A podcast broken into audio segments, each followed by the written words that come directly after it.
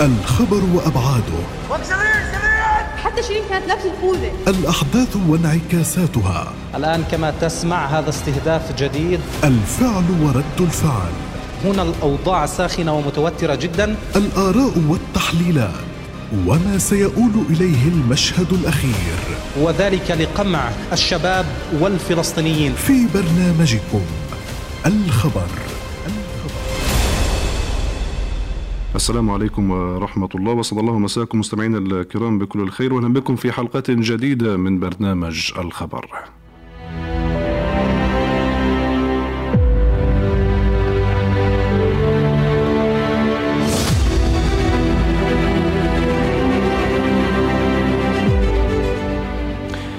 هذا البرنامج الإخباري مستمعينا الكرام الذي نطل به على حضراتكم عند دقات الساعة الخامسة مساء بتوقيت فلسطين من أيام السبت والأربعاء ونناقش فيه أبرز الأخبار والتطورات السياسية.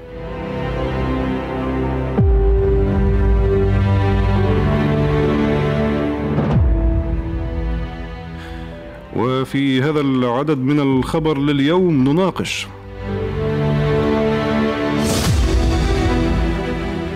خطة نتنياهو للسيطرة على القضاء الإسرائيلي قراءة في الأبعاد والانعكاسات.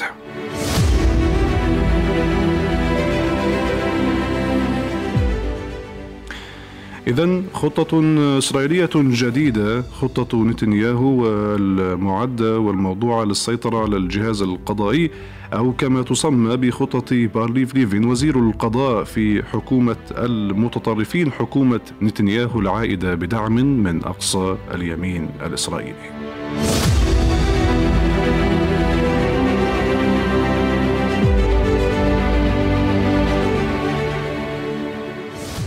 نتنياهو خطواته الهادفة للسيطرة على كل شيء. نتنياهو منذ توليه المنصب يحاول السيطرة على صنع القرار في دولة الاحتلال بكل مفاصلها الأمن والجيش ويحاول بكل ما أوتي من قوة السيطرة على القضاء اليوم.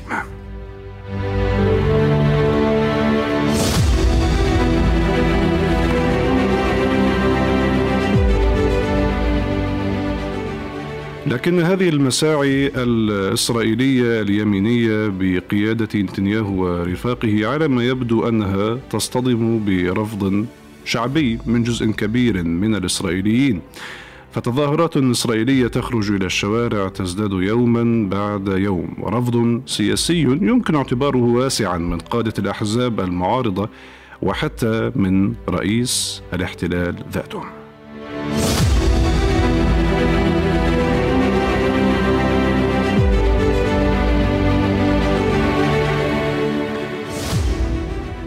وأمام هذه التطورات نسأل في الخبر هذا اليوم.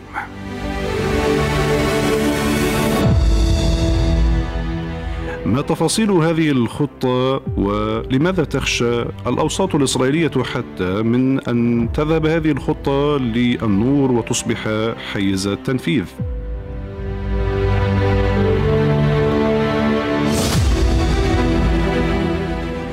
نسأل أيضا لماذا يصف رئيس الاحتلال إقرار هذه الخطة بأنها ستدفع دولته المزعومة إلى حافة الانهيار؟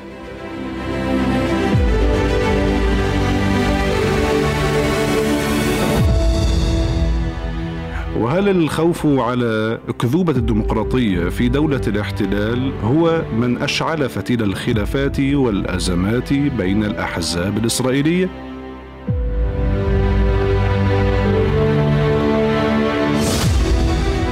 والأهم من كل ذلك بالنسبة إلينا ما مصير الفلسطينيون أمام تداعيات وانعكاسات هذه الخطة وما أثارها على شعبنا الفلسطيني خاصة في الداخل الفلسطيني المحتل.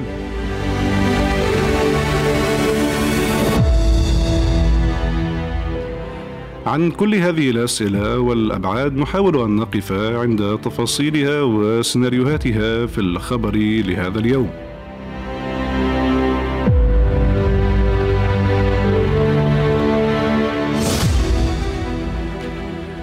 أرحب بضيف الخبر في هذا المساء الأستاذ عليان الهندي المختص بالشأن الإسرائيلي الذي انضم إلي عبر الخط الهاتفي مشكورا من رام الله. أستاذ عليان مساء الخير أهلا بك معنا في عدد جديد من الخبر عبر راديو الشباب. مساء الخير لك ولجميع المستمعين. أهلا بك اذا تطورات سياسية متلاحقة ميدانيا على الأرض وفي حالة الاشتباك والإجرام الإسرائيلي ضد شعبنا الفلسطيني، الاهم أيضا بالنسبة للإسرائيليين هناك تطورات سياسية داخل الأروقة السياسية وفي الكنيسة والحكومة وحتى في الشارع الإسرائيلي. لمن لا يتابع كثيرا بالتفاصيل، كيف يمكن توصيف خطة نتنياهو والتي أوسمها هو ومناصريه بخطه الإصلاح القضائي ابتداء؟ يعني في في هذا الموضوع لابد الإشارة بوضوح أن الصراع الجاري حاليا هو ليس فقط مع أحزاب المعارضة ومع جمهور عريض من المجتمع الإسرائيلي بل هو صراع عميق ما بين مؤسسات الدولة وما بين أحزاب اليمين في إسرائيل. وأعتقد إنه هذه هي المرة الثانية التي يحاول فيها بنيامين نتنياهو خوض صراع مفتوح ومكشوف مع مؤسسات الدولة العميقة. في المرة الأولى كانت عام 1996 عندما دخل في صراع مباشر مع الجيش وحينها حاول أن آه، يخضع الجيش لسيطرته كرئيس للوزراء وبالتالي استخدم آه، أمرين أساسيين. الأول راح كشف وفضح المعاشات الهائلة جدا التي يتلقاها الجنرالات والتي الجيش. نعم. والتي يبلغ مرتب الجنرال أعلى من مرتب رئيس الوزراء. وما زال هذا الوضع حتى اليوم طبعا. والأمر الثاني هو ذهب باتجاه مفاوضات مع سوريا من دون التشاور مع المؤسسة الأمنية. آه هذه المواجهة في نهاية المطاف أدت إلى تكاتف وتعاضد المؤسسات المختلفة ضد بنيامين نتنياهو وأخرج من الحكم بذريعة أنه مراهق سياسيا ولا يستطيع أن يتخذ قرارات استراتيجية. في هذه المرة أيضا أعتقد أنه بنيامين نتنياهو هو داخل في معركة مع مؤسسات أقل قوة من الجيش الإسرائيلي لكن من الواضح أنه آه، خرجت مؤسسات ما يسمى بالمجتمع المدني في إسرائيل والأحزاب والنخب السياسية والاجتماعية والاقتصادية لمحاربة التوجهات الجديدة لبنيامين نتنياهو الساعية لإخضاع أحد مراكز القرار في إسرائيل آه، إلى الأحزاب وليس إلى المؤسسات. وبالتالي جوهر الصراع اليوم هو آه، بصراحة هو حول من يحكم إسرائيل الحزب أم مؤسسات الدولة. هل برأيكم اليوم هذا المخطط لنتنياهو إذا ما سألنا عن أدوات القوة لتطبيق هذه الإصلاحات آه، المزعومة هل يمتلك نتنياهو أدوات القوة الواضحة لتحقيق هذا المخطط أم أنه سيفشل كما أشرت حضرتك في نهاية المطاف أم هذا الصراع مع مؤسسات الدولة؟ يعني اولا في هذا الموضوع بالذات أنا بعتقد إنه من ناحية عملية ومن ناحية أغلبية في الكنيسة أعتقد إنه حجم الاصطفاف الهائل حول بنيامين نتنياهو في احزاب اليمين.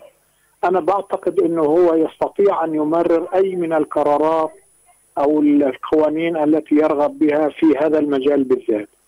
لكن أعتقد إنه حجم المعارضة الكبيرة جدا في الشارع الإسرائيلي وفي المؤسسات المختلفة ربما تجعله يتراجع نوعا ما أو يذهب باتجاه مفاوضات مع أحزاب المعارضة للتوصل لحلول وسط ما تضمن آه، ما يسمى في إسرائيل باستقلالية القضاء.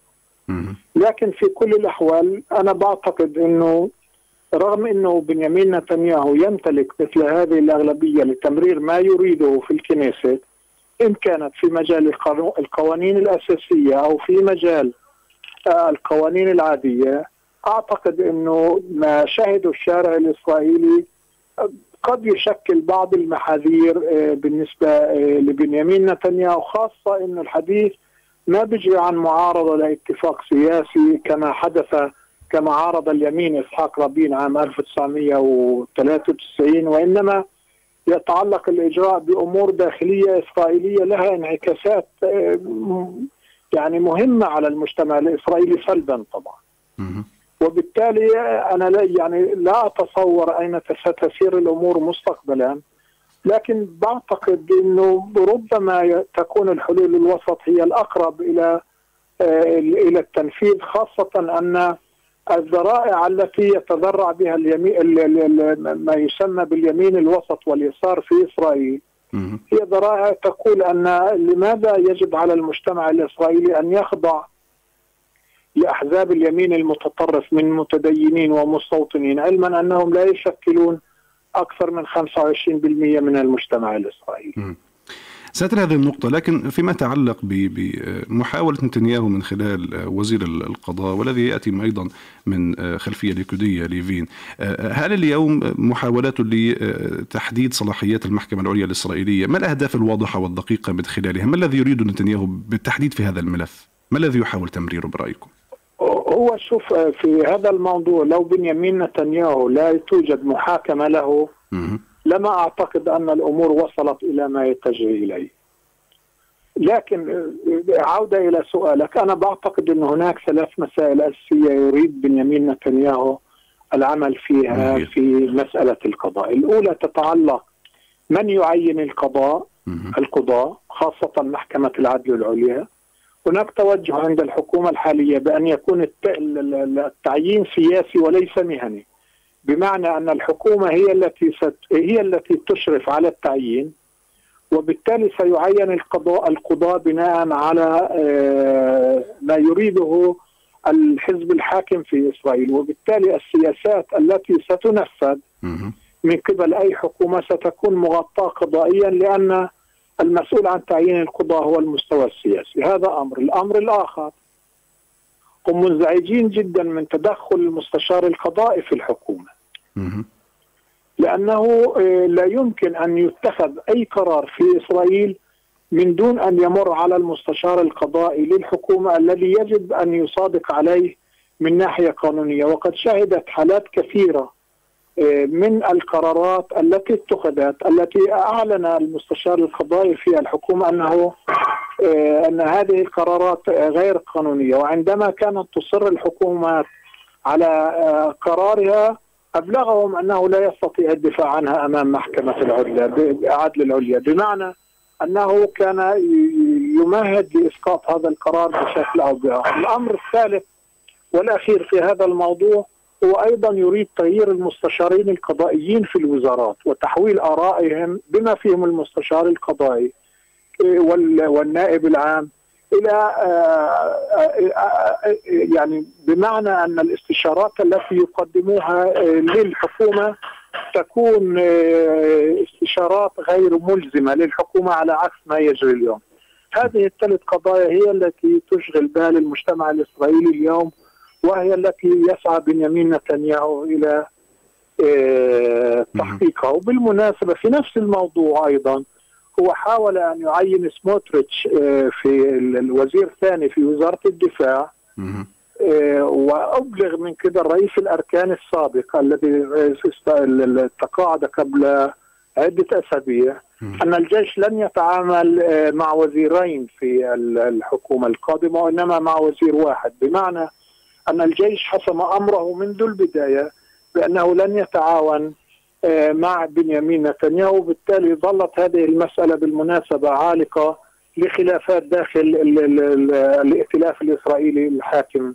آه، اليوم. اجمالا اجمالا يمكن القول أن المسعى الذي يحاول بنيامين نتنياهو السير به سيجر إسرائيل إلى المزيد من القوانين والقرارات والتشريعات الذي التي ستذهب باتجاه المجتمع الإسرائيلي آه، ومن يحكمه نحو آه، دكتاتورية الدولة وفاشية الدولة بدلا من دكتاتورية القانون التي كان متفق عليها جميع, أطراف المجتمع الإسرائيلي بما فيها. أحزاب الي- اليمين نفسه. في في هذا المشهد وهذه المحاولات ال- الاصلاحات القضائية ومستشاري القضاء هل هل يمكن ان أن نذكر أري درعي في هذا الموضوع الرئيس حزب شاس وابعاده قضائيا نتيجة آه، آه، وجود حكم عليه آه، ومنفذ هل هل له علاقة في هذا المشهد برأيكم؟ يعني هو له علاقة بس هي العلاقة بصراحة ليست علاقة عقي- عميقة مهم. الا أن لأحزاب اليمين لأحزاب المتدينين المتزمتين المتدينين الذين يسمون باسرائيل الحردين لهم تحفظات كبيرة جدا على محكمة العدل العليا التي سمحت لنفسها التدخل في الكثير من آه التفاصيل بما في ذلك رفض تعيين الوزراء مثل أريا درعي والتدخل في المحاكم الدينية التي تسير وفق الشريعة اليهودية ورفض المحكمة العليا الإسرائيلية أن تبت المحاكم الشرعية الدينية في المسائل المدنية وبالتالي آه، أيضا هناك آه، شرخ عميق بين محكمه العدل العليا وما بين آه، وما بين الأحزاب المتدينة التي تسمى بالحردين. نعم قلت في حوارك بأن نتنياهو ربما لو لم يكن آه، آه، يعيش في أزمة آه، قضايا الفساد وثلث قضايا الفساد التي تلاحق التي لها علاقة بالرشوة وخيانة الأمانة لم يفعل ذلك. هل هل يمكن القول بالفعل أن نتنياهو في كل محاولاته الجديدة وإجراءاته التي لم تكن موجودة في دورات حكمه السابقة يحاول بأي وسائل أن يهرب من أن يكون مصيره مثل درعي وأن يحكم بالفعل مثلا كالذي يتعلق بقشه هل يمكن القول بذلك؟ يعني هو يمكن القول ذلك إذا آه، لو ظل بنيامين نتنياهو في آه، في آه، صفوف المعارضة. لكن اليوم رئيس الوزراء على عكس الوزراء وعلى عكس أعضاء الكنيسة يتمتع بحصانة من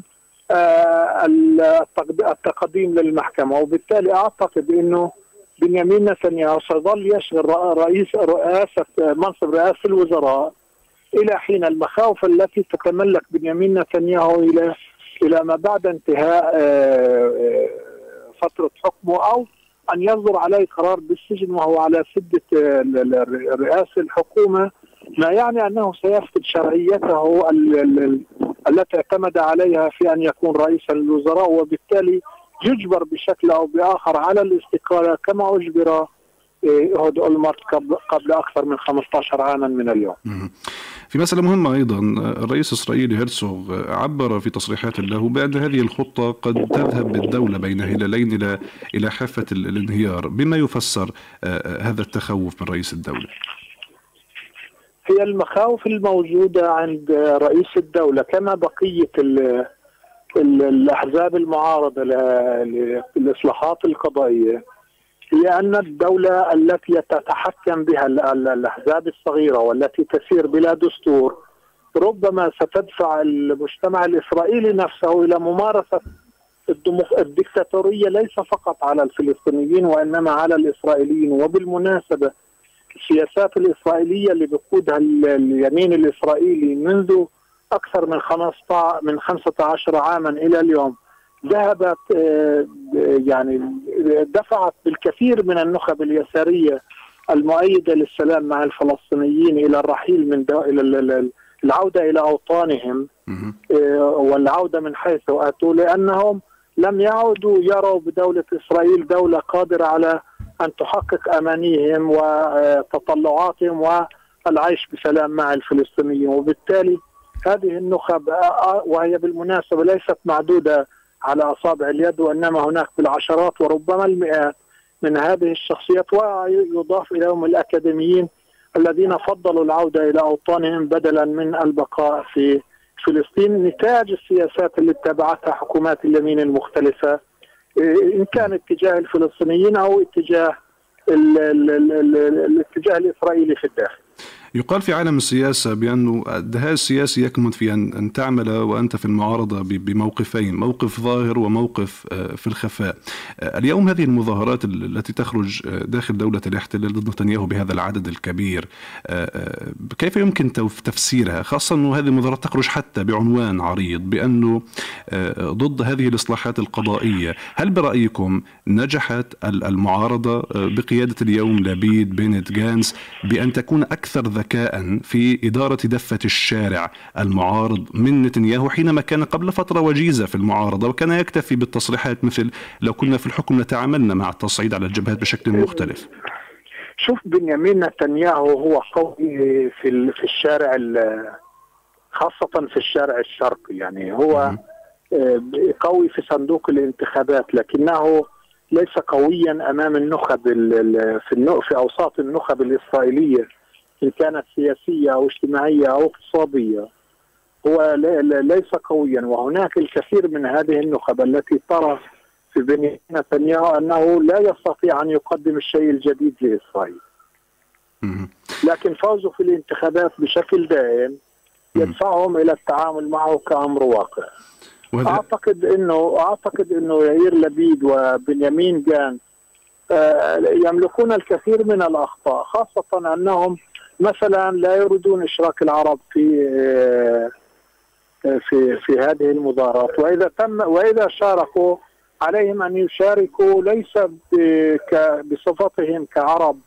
لهم مطالب اجتماعية واقتصادية آه، جماعية كأقلية كبيرة داخل دولة إسرائيل وإنما آه، كمواطنين إسرائيليين. يعني بمعنى أنهم يريدونهم كأعداد في المظاهرات فقط لا غير. الأمر الآخر هم في التوجهات اليمينية أصلا لا يختلفون عن بنيامين نتنياهو. يعني ما ما تم عمله في مجال الاستيطان مثلا في عام 2022 يفوق كل السنوات اللي حكم فيها بنيامين نتنياهو. وأيضا على صعيد قتل الفلسطينيين أيضا. لم اسمع وأيضا على صعيد قتل الفلسطينيين أيضا آه، كان أعداد قياسية والإعتقالات نعم كما تفضلت.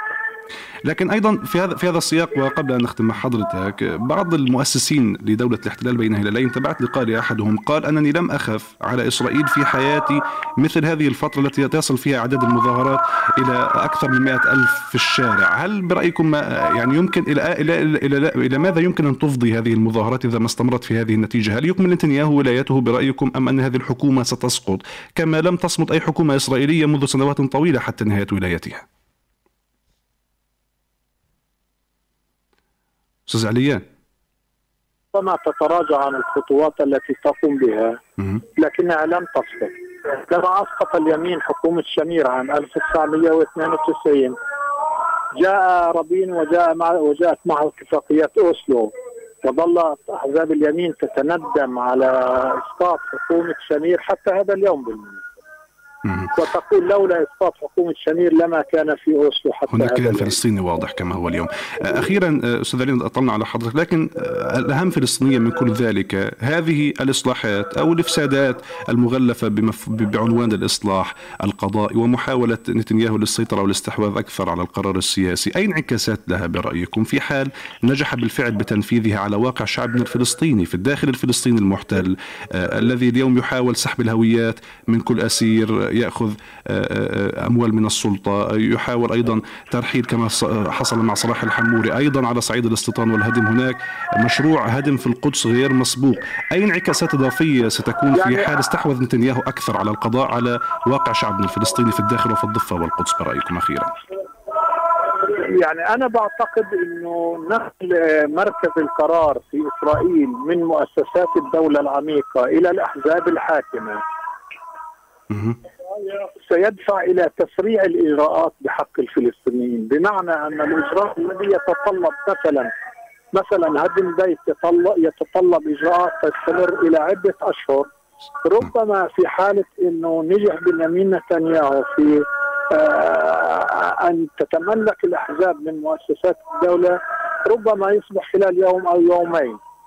وبالتالي الانعكاسات هذه انعكاسات هذه القرارات على الفلسطينيين هي بسرعة تنفيذ السياسات وليس كما هو الواقع الحالي التي تعمل المؤسسات بشكل أو بآخر لتدعي بأنها تنفذ القانون في حين يريد بنيامين نتنياهو وشركائه في الحكم التسريع في هذا في هذه السياسات ليس أكثر.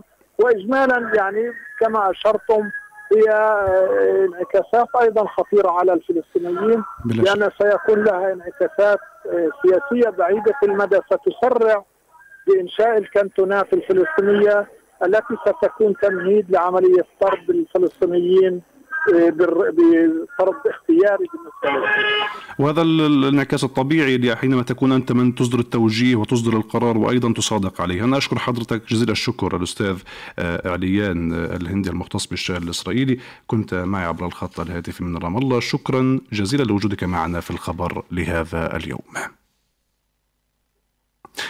إذا مستمعينا الكرام كما تحدثنا في تفاصيل هذا الخبر لهذا اليوم وهذه الحلقة التي تتحدث عن خطة نتنياهو في محاولة الاستحواذ على صنع القرار الإسرائيلي. بالتأكيد التفاصيل إسرائيليا والخلافات الإسرائيلية لكن في حال نجح هذا المخطط للاستحواذ على مزيد من السلطات من نتنياهو وحكومته المتطرفة بقيادة آه، آه، نتنياهو والمتطرف تمار بن جافير وسموترش فإن الواقع والفاتورة ستكون وستدفع فلسطينيا على صعيد الاستيطان ومزيد من التهام الأرض والقتل للفلسطينيين.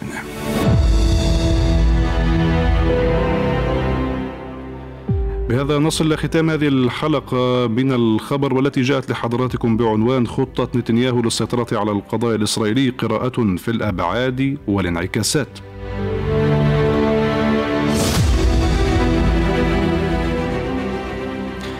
إلى هنا يكون الخبر اكتمل لهذا اليوم. إلى إطلالة جديدة في خبر جديد نلتقي إلى ذلك الحين. دمتم بخير وأينما كنتم في أمان الله. السلام عليكم ورحمة الله. الخبر وأبعاده. حتى شيرين كانت نفس الخوذة الأحداث وانعكاساتها. الآن كما تسمع هذا استهداف جديد. الفعل ورد الفعل. هنا الأوضاع ساخنة ومتوترة جدا. الآراء والتحليلات. وما سيؤول إليه المشهد الأخير. وذلك لقمع الشباب والفلسطينيين. في برنامجكم الخبر. الخبر.